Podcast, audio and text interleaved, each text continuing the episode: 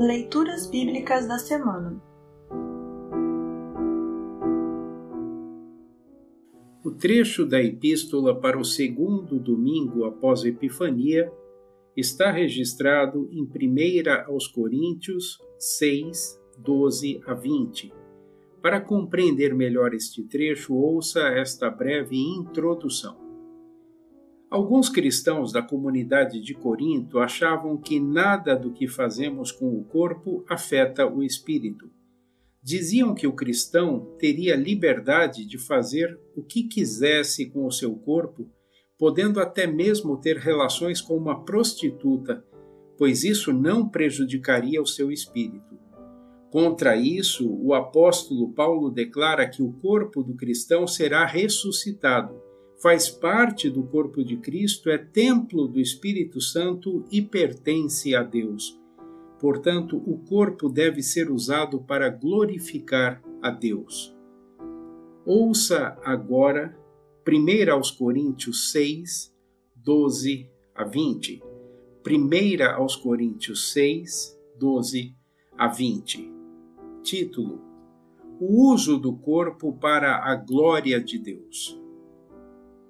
Alguém vai dizer: Eu posso fazer tudo o que quero. Pode sim, mas nem tudo é bom para você.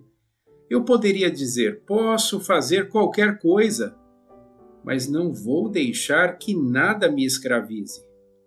Outro vai dizer: o alimento existe para o estômago e o estômago existe para o alimento. Sim, mas Deus acabará com os dois. O nosso corpo não existe para praticar a imoralidade, mas para servir o Senhor e o Senhor cuida do nosso corpo. Pelo seu poder, Deus ressuscitou o Senhor e também nos ressuscitará a nós. Será que vocês não sabem que o corpo de vocês faz parte do corpo de Cristo? Será que eu vou pegar uma parte do corpo de Cristo e fazer com que ela seja parte do corpo de uma prostituta? É claro que não.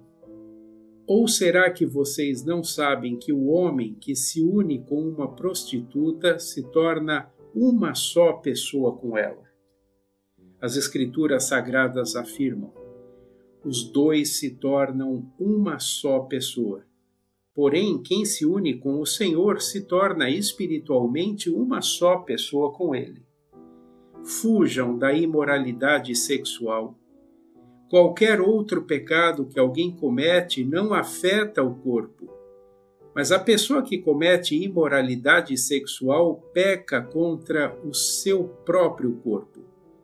Será que vocês não sabem que o corpo de vocês é templo do Espírito Santo que vive em vocês e lhes foi dado por Deus?